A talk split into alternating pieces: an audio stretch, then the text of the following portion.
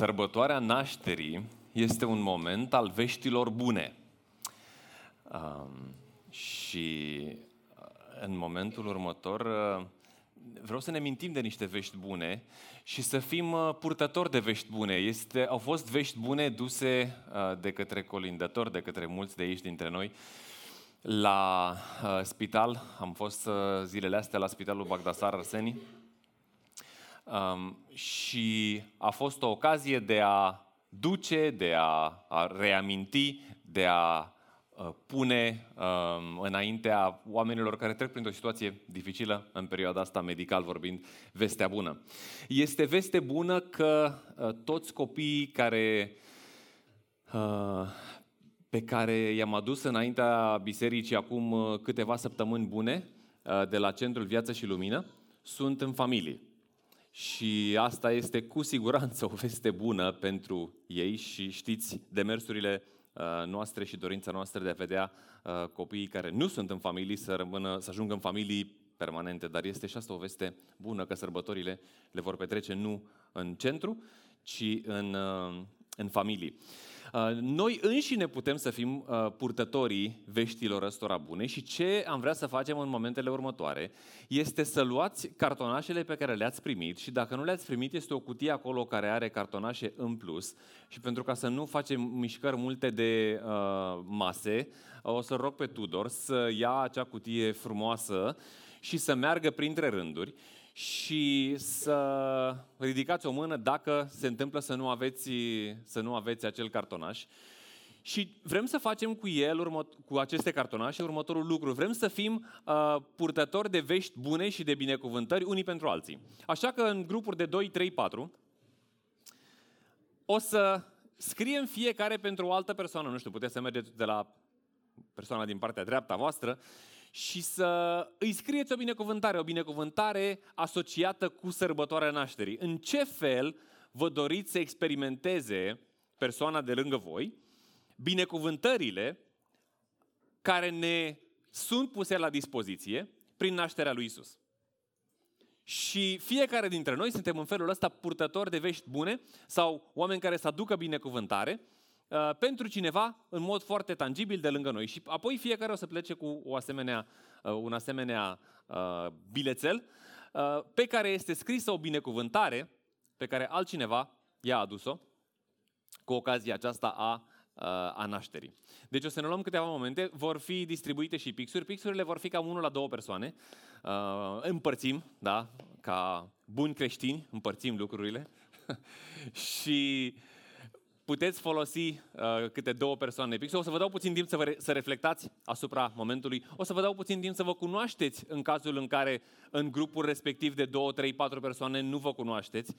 Um, asigurați-vă în dreapta, în stânga, că nu rămâne nimeni pe din afară, dacă nu rămâne nimeni singur și că fiecare este uh, într-un asemenea mic grup de 3-4 persoane. Și după ce faceți o scurtă introducere, o să aveți poate mai mult timp la final să vă spuneți poveștile de viață, să depănați mai multe, în mai, cu mai multe detalii despre voi, dar până una alta, doar să vă cunoașteți, să știți cine, cine, împreună cu cine sunteți, că e foarte posibil să nu uh, cunoașteți toate persoanele. Și apoi luați-vă câteva momente să vă gândiți în, în ce binecuvântări vreți să aduceți, să urați ca Dumnezeu să aducă în viața persoanei din partea dreapta voastră um, binecuvântări care decurg din sărbătoarea nașterii.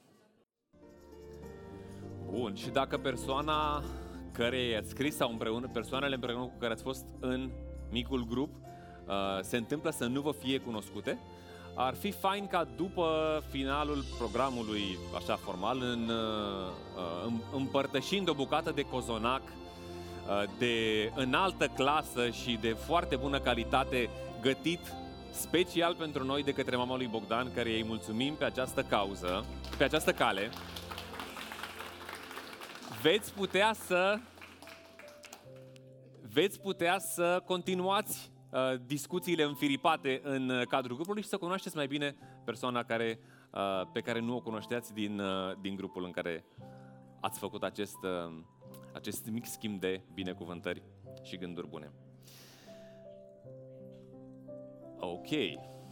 Are toată lumea scaun? Are toată lumea scaun. Toată lumea are un asemenea bilețel. Ok, putem să mergem mai departe. Vi s-a întâmplat vreodată să butonați telecomanda televizorului și să ajungeți la uh, un film, să începeți să-l urmăriți și, și să n-aibă nicio noimă. Să vedeți, că, să încercați să prindeți, știți că uneori poți să prinzi care este ideea filmului, chit că nu l-ai văzut de la început. Uh, asta este apropo înainte de era Netflix, da, și HBO Go și toate celelalte, da, uh, în care încercai să vezi un film care să te ți se pară cât de cât interesant și um, vedeai că, oi, nu se leagă, nu se leagă, lucrurile, se, se, uh, acțiunea se desfășoară așa de lent. Um, și, și încerci să te prinzi care-i faza și să, să urci un trend din mers și la final vezi că se termină, apare genericul și apare va urma. Și să-i dai seama, stai puțin că ăsta era un serial, mi-am pierdut vremea degeaba, oricât încercam eu să-mi dau seama de ce se întâmplă, n-aveam cum să prind nici personaje, nici firul narrativ, nici care e intriga, nici încotro merge și și dacă aș fi prins deznodământul, n-ar fi avut niciun sens, pentru că am ratat toate episoadele care au conturat personaje, clădit tensiunile, uh, purtat povestea înspre deznodământul care ne eliberează de tensiune. Cred că de multe ori sărbătoarea nașterii este gestionată în felul ăsta de către mulți oameni. Um, e frumos, cu îngerași, cu steluțe, cu beculețe, cu sclipici, cu Isus, cu naștere, cu... Dar dacă începi să sapi un pic mai adânc și să te gândești de ce a venit Isus și de ce a fost nevoie să vină Isus, dar chiar oare Isus a venit sau este doar o legendă pe care am clădit-o noi de-a lungul, um, de-a lungul timpului? Um, și oare a fost el doar un om sau chiar a fost mai mult? Și evenimentele care se întâmplă după, pe care, pe, pentru că mai serbăm un moment crucial, nu, la Paște și înviere și moarte, în ce fel se potrivesc astea în povestea mai largă? Am să caut să dau locul Crăciunului sau sărbătorii nașterii mai precis, în povestea largă și apoi să ne oprim ca să înțelegem mai bine ce înseamnă Crăciunul sau ce poate să însemne Crăciunul sau sărbătoarea nașterii pentru noi. Povestirea începe cu Dumnezeu.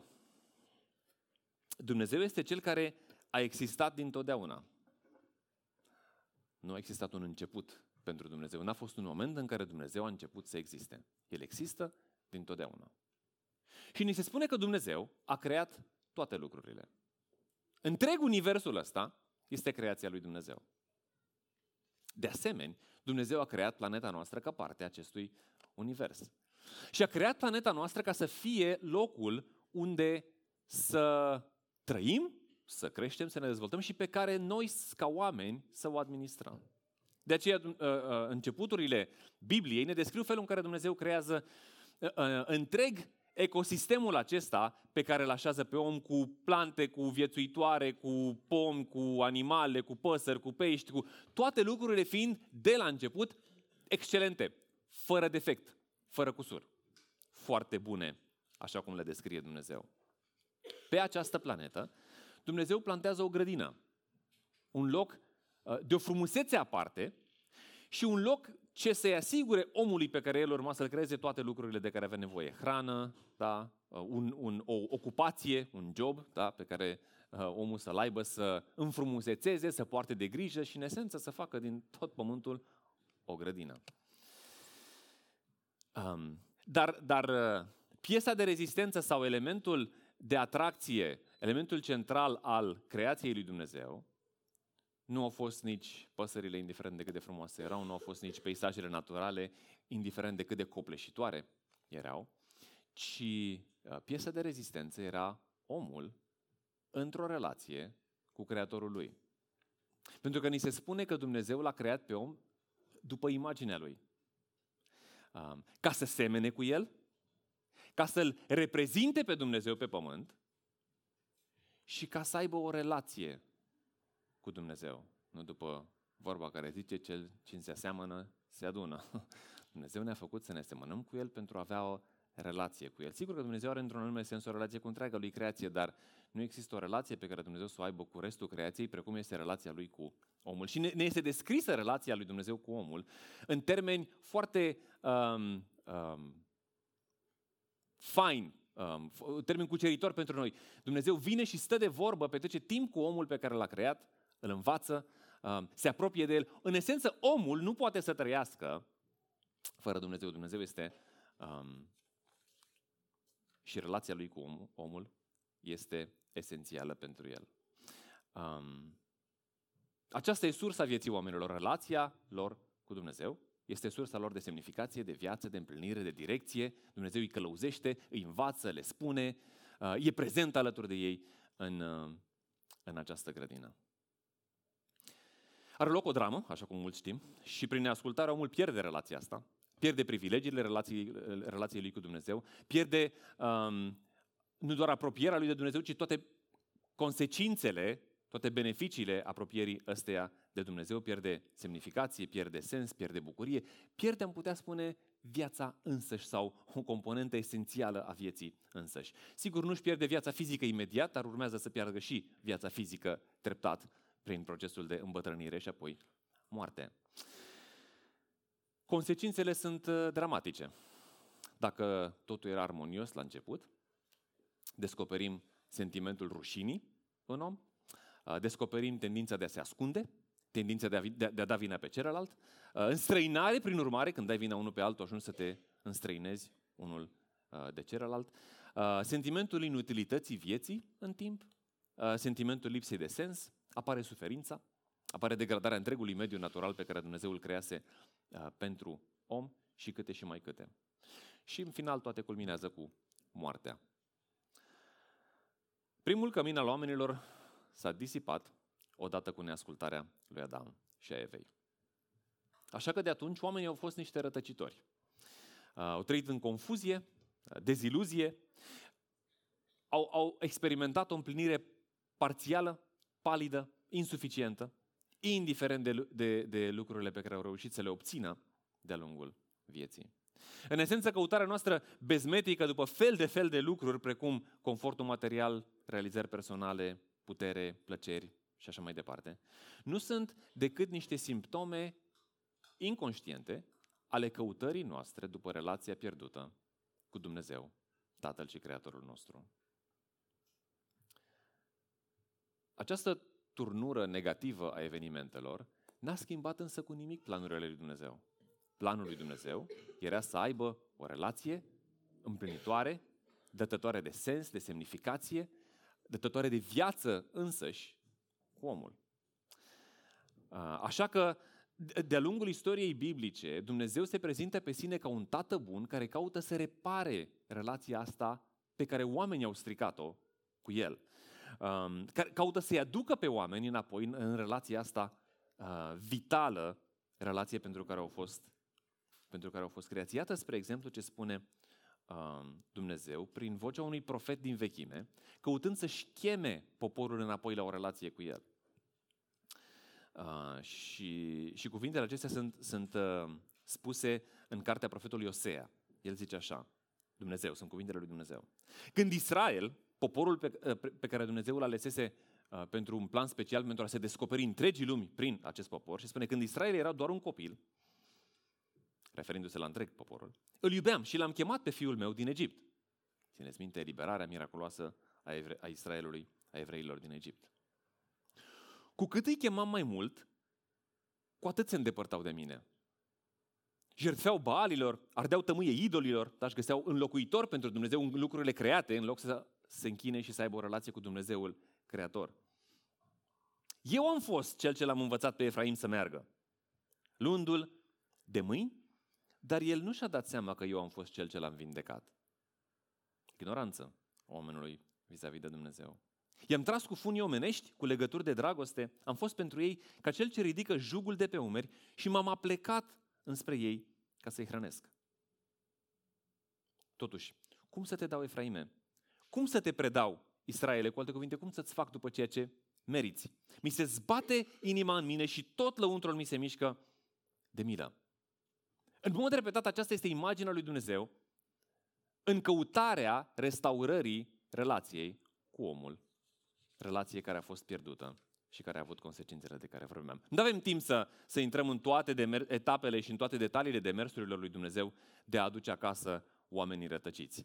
Um, oamenii rău departe, departe de Dumnezeu, departe de viața împlinită pe care Dumnezeu i-a creat să o aibă alături de El și n-aveau cum să aibă relația asta împlinită atâta timp cât trăiau departe de Dumnezeu.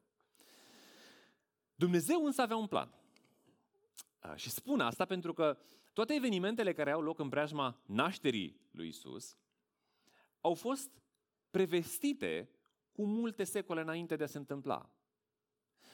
Iarăși nu putem să luăm toate și nu avem timp să luăm toate profețiile, pentru că sunt foarte multe, dar vreau să iau numai una singură ca să vă dați seama de, despre ce vorbesc. În, în, uh, într-o profeție care este um, dată cu aproximativ 700 de ani înainte de nașterea lui Isus. Iată ce spune, um, ce ni se spune despre cel ce urma să se nască. Profeția este scrisă în cartea profetului Isaia.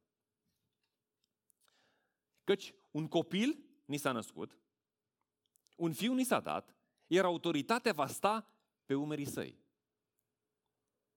Va fi numit sfetnic minunat, Dumnezeu puternic, Tată veșnic, prinț al păcii. Autoritatea sa va crește neîncetat și va fi o pace fără sfârșit pentru tronul lui David și împărăția sa. El o va întemeia și o va întări prin judecată și dreptate de acum și pe vecie. este remarcabil ce spune uh, autorul aici și mă întreb cum au înțeles oamenii care au citit profeția asta timp de 700 de ani. Pentru că în esență ce ni se spune aici este că pe tronul oamenilor va sta unul care se va naște și va fi un copil, dar va avea trăsături divine. Este Dumnezeu puternic, este veșnic, va instaura o conducere care va dăinui pentru totdeauna. Remarcabil un, Dumnezeu, un om pe tronul oamenilor cu trăsături divine. Este exact ceea ce urmează, ceea ce s-a întâmplat secole mai târziu, șapte aproximativ, atunci când Fiul Etern al lui Dumnezeu devine om, nu își începe existența atunci, ci devine nu doar Dumnezeul atotputernic, veșnic, ci devine Dumnezeul om, prin nașterea lui Isus în uh, Betleem. El, el a venit printre noi, așa cum uh, îi spune unul din ucenicii lui, pentru a ne-l descoperi pe Tatăl. Uh, pentru a-l aduce pe Tatăl aproape de noi. Iată, iată spre exemplu, în, într-o discuție pe care o are cu ucenicii, unul din ucenici, Filip, îi spune așa, Doamne, arată-ne-l pe Tatăl și ne este de ajuns. Filip înțelege care este uh, menirea, esența oamenilor.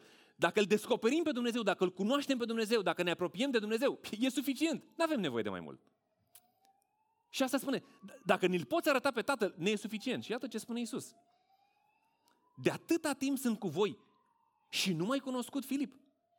Cel ce m-a văzut pe mine, l-a văzut pe Tatăl. Eu am venit pentru ca voi să-L vedeți pe Tatăl, pentru ca voi să-L cunoașteți pe Tatăl, pentru ca voi să știți cum este Tatăl.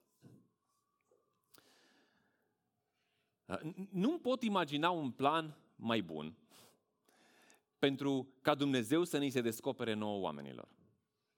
Um, oamenii păcătoși, înstrăinați de Dumnezeu, nevrednici de Dumnezeu, um, având asupra lor o povară care creează o prăpastie între ei și Dumnezeu.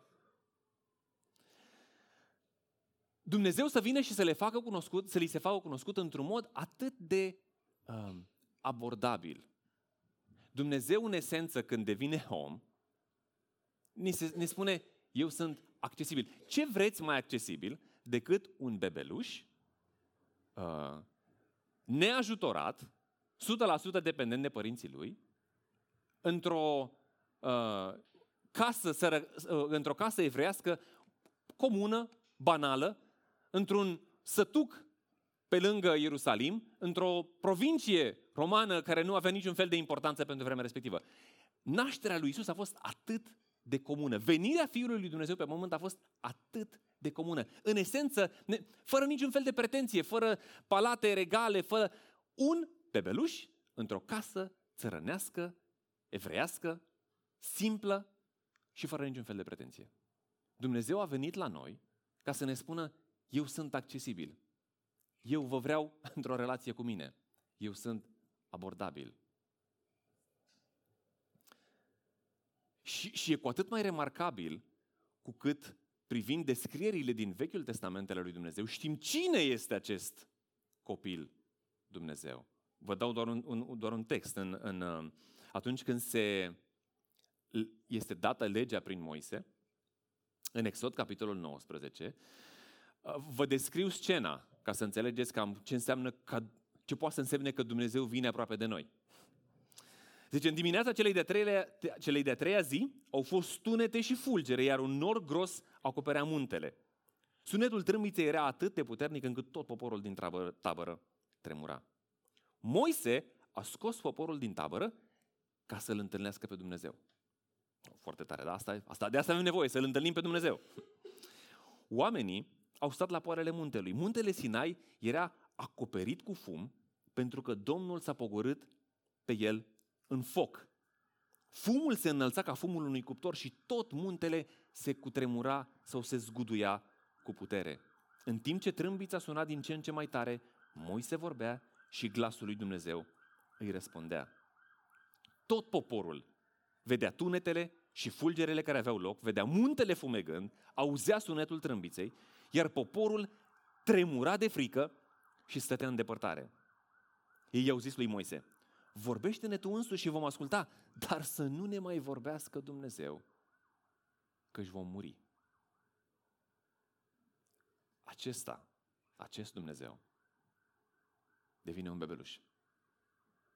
Remarcabil, nu? Are sens episodul nașterii, nu? Are sens tensiunea care înconjoară episodul nașterii. Are în sens unicitatea momentului nașterii lui Isus. Dar nașterea lui Isus a însemnat mai mult decât atât. Pentru că, vedeți, noi nu aveam nevoie doar să vedem cum este Dumnezeu. Problema noastră nu era doar că noi nu știam cum este Dumnezeu, cu toate că era o problemă, ci problema noastră era că noi nu aveam cum să ne apropiem de Dumnezeu. Problema noastră era că starea noastră naturală de oameni păcătoși punea o prăpastie între noi și Dumnezeu. Așa că noi, oamenii, nu aveam cum să ne apropiem de Dumnezeul Sfânt, pentru că sfințenia Lui nu înseamnă doar că El este perfect, ci că nu poate să lăsa pe nimeni care este imperfect să se apropie de El. Și atunci, Isus nu a venit doar să ne arate cum este Dumnezeu, ci Isus a venit ca să ne asigure o modalitate de a ajunge să avem o relație cu Dumnezeu. Și sunt multe metafore pe care le folosește. Îmi plac foarte mult metaforele pe care Isus le folosește despre felul în care El ne mediază accesul la Dumnezeu în Evanghelia lui Ioan. Și am să spicuiesc vreo câteva dintre ele, căutând să vedem ce înseamnă ele pentru noi.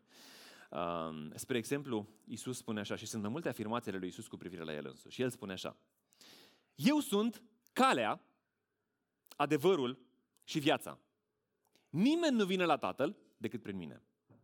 Am venit să vi-l descoper pe Tatăl, dar am venit să vă asigur calea pentru a ajunge la o relație cu Tatăl. Și atunci întrebarea pe care aș pune este, ai ajuns să-L cunoști pe Tatăl, pe calea numită Isus? În altă parte el spune așa, eu sunt învierea și viața. Cel ce crede în mine va trăi chiar dacă moare. Și oricine trăiește și crede în mine, nu va muri niciodată. Puh, fantastică promisiune. Um, ai primit tu viața, adevărata viață pe care o oferă Isus? Trăiești în plenitudinea vieții ăsteia noi pe care o oferă Isus?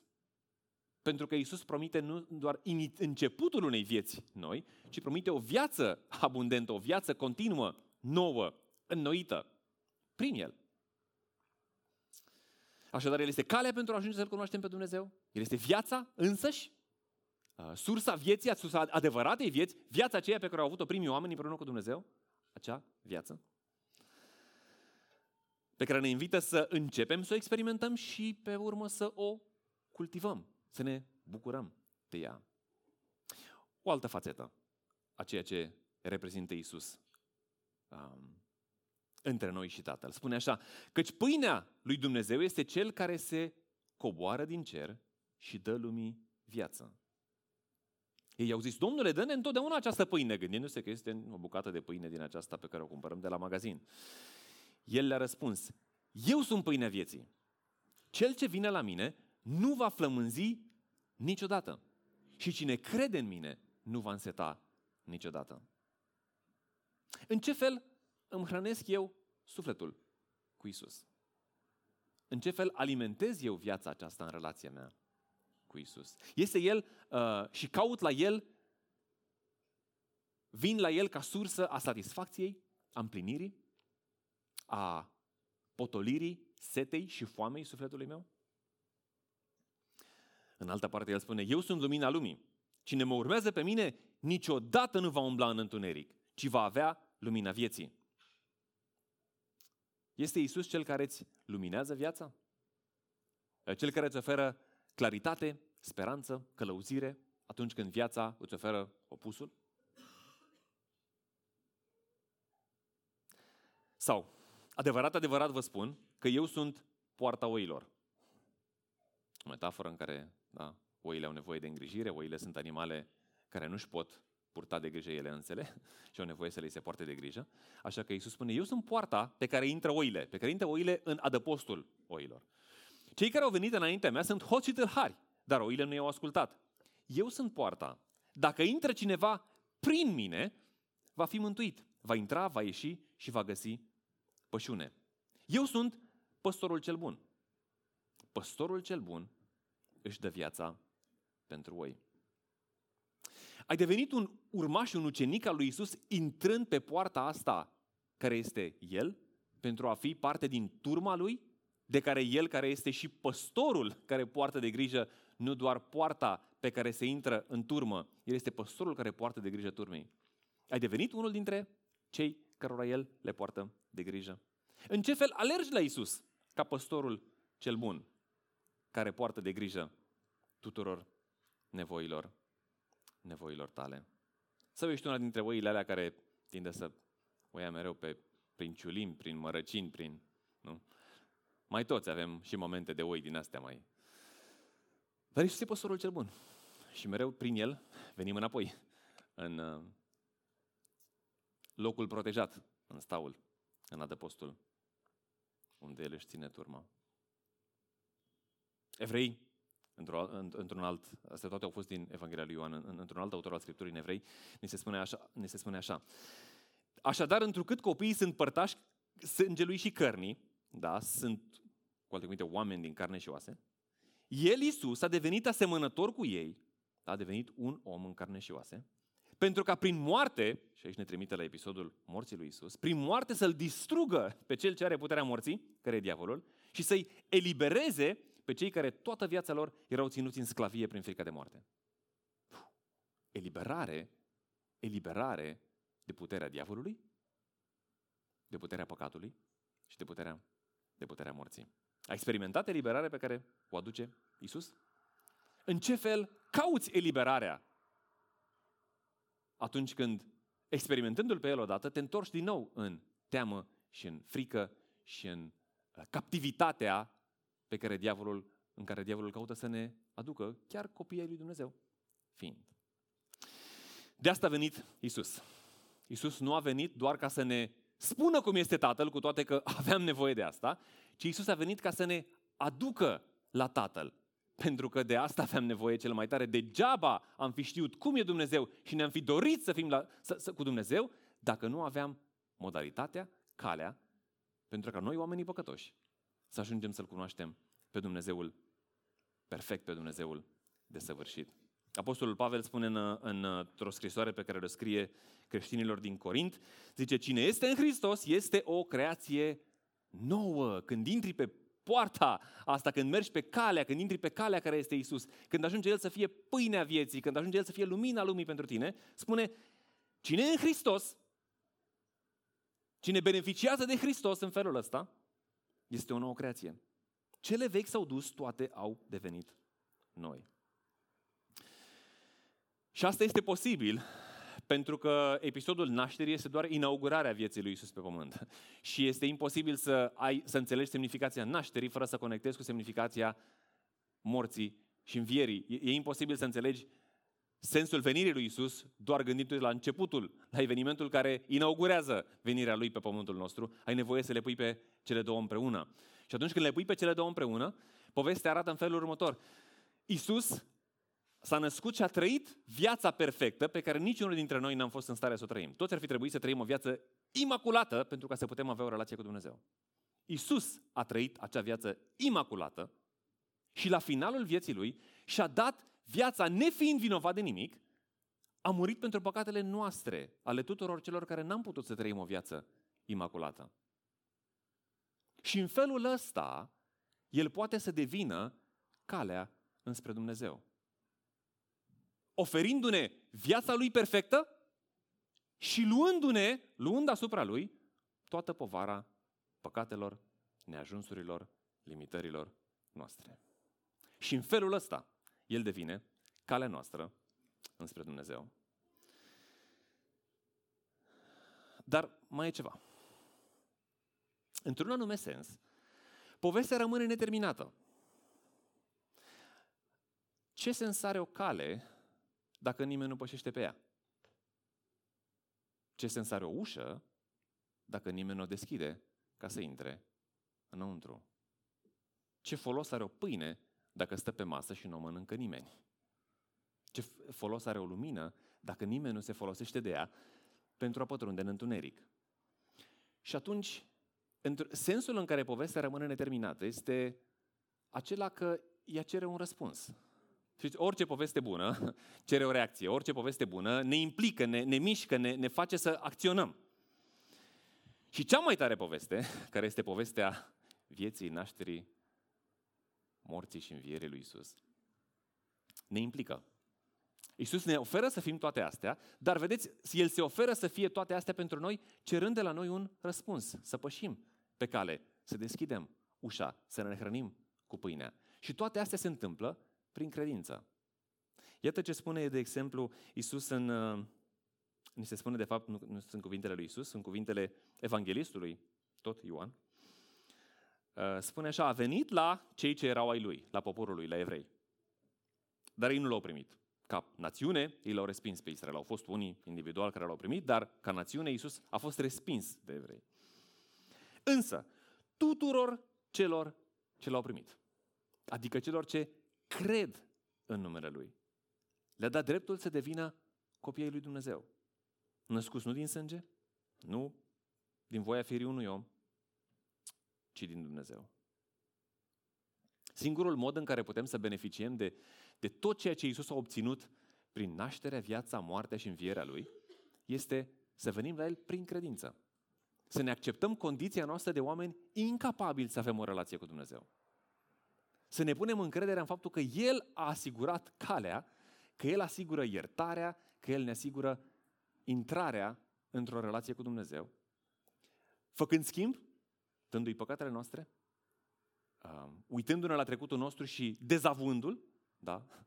Um, și uitându-ne la viața Lui și spunând, da, îți mulțumesc pentru viața nouă, pentru iertare, pentru ceea ce, ce Tu mi oferi și punerea, încre- punerea încrederii lui în mod concret, devenind în felul ăsta ucenici, ucenici ai lui și pășind înspre Tatăl prin Isus, care este cel ce ne oferă accesul.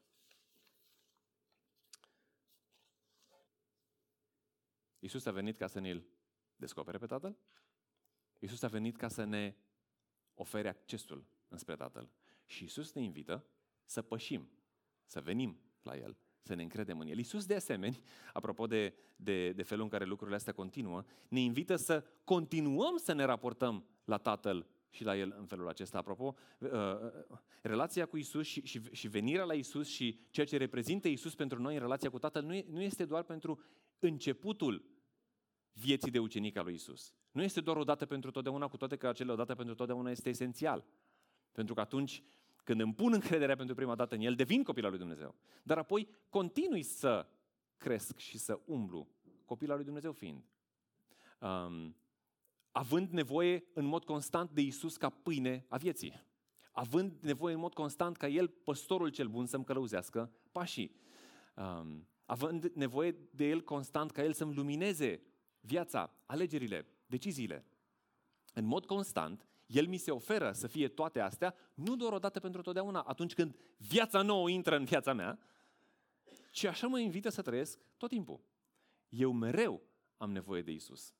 Eu mereu am nevoie de El ca lumină, ca pâine, ca apă, ca cel ce este calea, ca cel ce este ușa, um, din nou și din nou.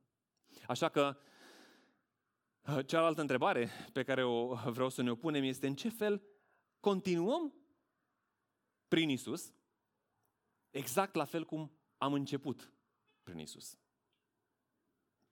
Mereu pocăindu-ne, mereu venind cu păcatele noastre, pentru că, apropo, odată ce începem viața cu Isus, viața asta nouă nu înseamnă dispariția dintr-o dată a tuturor păcatelor din viețile noastre. Suntem încă purtători ai păcatului în trupurile noastre, în viețile noastre și atunci avem nevoie din nou și din nou să obținem iertare pentru ca să putem să trăim o viață curată, așa cum ce Dumnezeu și, pe, și așa cum noi înșine nu avem cum să, cum să trăim. De asta uh, luăm mereu din pâine și din vin. De fiecare dată când ne întâlnim, noi aici duminica, uneori chiar și în, în grupurile uh, pe care noi le numim comunități misionare, ne mintim că în esență viața noastră fără Isus nu are sens. Uh, nu avem nicio șansă înaintea lui Dumnezeu fără Isus. Um, fără viața, nașterea, viața, moartea și învierea lui. Și, în mod evident, punctul culminant reprezintă ceea ce a făcut el la finalul vieții atunci când, um, asumându-și păcatele noastre, uh, murind pentru ele, a putut să ne ofere să devină calea, să devină adevărul pentru noi și pentru, pentru relația noastră cu Tatăl. Așa că, um, de fiecare dată când luăm din pâine și din vin, noi ne mintim de lucrurile astea. Ne amintim de cine este Isus pentru noi, ne amintim că El este esențial pentru noi, este esențial nu doar pentru începutul vieții noastre cu Dumnezeu, pentru intrarea noastră într-o relație cu Dumnezeu, ci pentru continuarea vieții noastre cu Dumnezeu și relației noastre, relației noastre cu El. Așa că dacă lucrurile despre care vorbim aici, Isus, care este viața și pâinea și calea, sunt lucruri pe care le-am experimentat, atunci venim să luăm din pâine cu mulțumire, cu recunoștință, um, recunoscându-ne din nou nevoia noastră continuă de El. Uh, dar dacă lucrurile astea nu sunt parte din experiența voastră, dacă nu l-ați degustat pe Isus ca fiind pâinea vieții, dacă nu l-ați experimentat ca fiind calea care vă duce înaintea unui Dumnezeu perfect și să puteți avea o relație cu Dumnezeul perfect fără ca voi să fiți perfecți prin voi înșivă. Um, dar dacă, dacă n-ați experimentat încă asta, asta poate fi momentul vostru. Asta poate fi momentul în care experimentați pentru prima dată ce înseamnă să am o relație cu Dumnezeu, Tatăl și Creatorul meu, Tată de care sunt îndepărtat, pe care nu-L simt în niciun fel ca Tată, dar pe care Iisus mi-l face cunoscut ca Tată. Puteți să veniți înaintea lui Dumnezeu și să folosiți momentul ăsta. Și vom avea un moment de rugăciune pe care vă invit să-l folosiți în sensul ăsta, dacă în punctul acela vă aflați. Um, de a recunoaște, pe de o parte, propria incapacitate, propria neputință de a vă relaționa, de a vă raporta, de a fi acceptați, primiți de un Dumnezeu perfect, care atunci când se coboară în perfecțiunea Lui zguduie munții și să primiți prin credință oferta ca Isus să devină pentru voi calea el să devină calea spre Dumnezeu, El să devină înlocuitorul vostru, El să devină mediatorul vostru, El să fie Cel care vă șterge păcatele și care vă primește în familia, în familia lui Dumnezeu. Și să fie astăzi, în preajma sărbătorilor nașterii, nu? foarte frumos și oportun moment, să fie momentul vostru în care experimentați pentru prima dată pe Isus, ca fiind sursa vieții pentru voi, ca fiind pâinea vieții pentru voi, ca vă, invadându-vă cu lumina lumii propriile voastre vieți. Nu în mod abstract, nu în mod conceptual, ci în mod personal. Și am să mă rog pentru asta uh, imediat ce uh, tot aceia care zicem da și amin la lucrurile astea, venim și luăm din pâine, din vin, luăm câte o bucată de pâine, luăm... Mergeți voi? Ok, merge Corneliu pe o, o parte uh, și, și deci pe ambele părți o să avem pâine, uh, vin, luați din ele. Așteptați să ne rugăm împreună și apoi uh, vom, uh, vom lua și pâinea și vinul la, după rugăciune. Tată bun, îți mulțumim Îți mulțumim pentru iubirea ta față de noi, iubire pe care noi nu am meritat-o.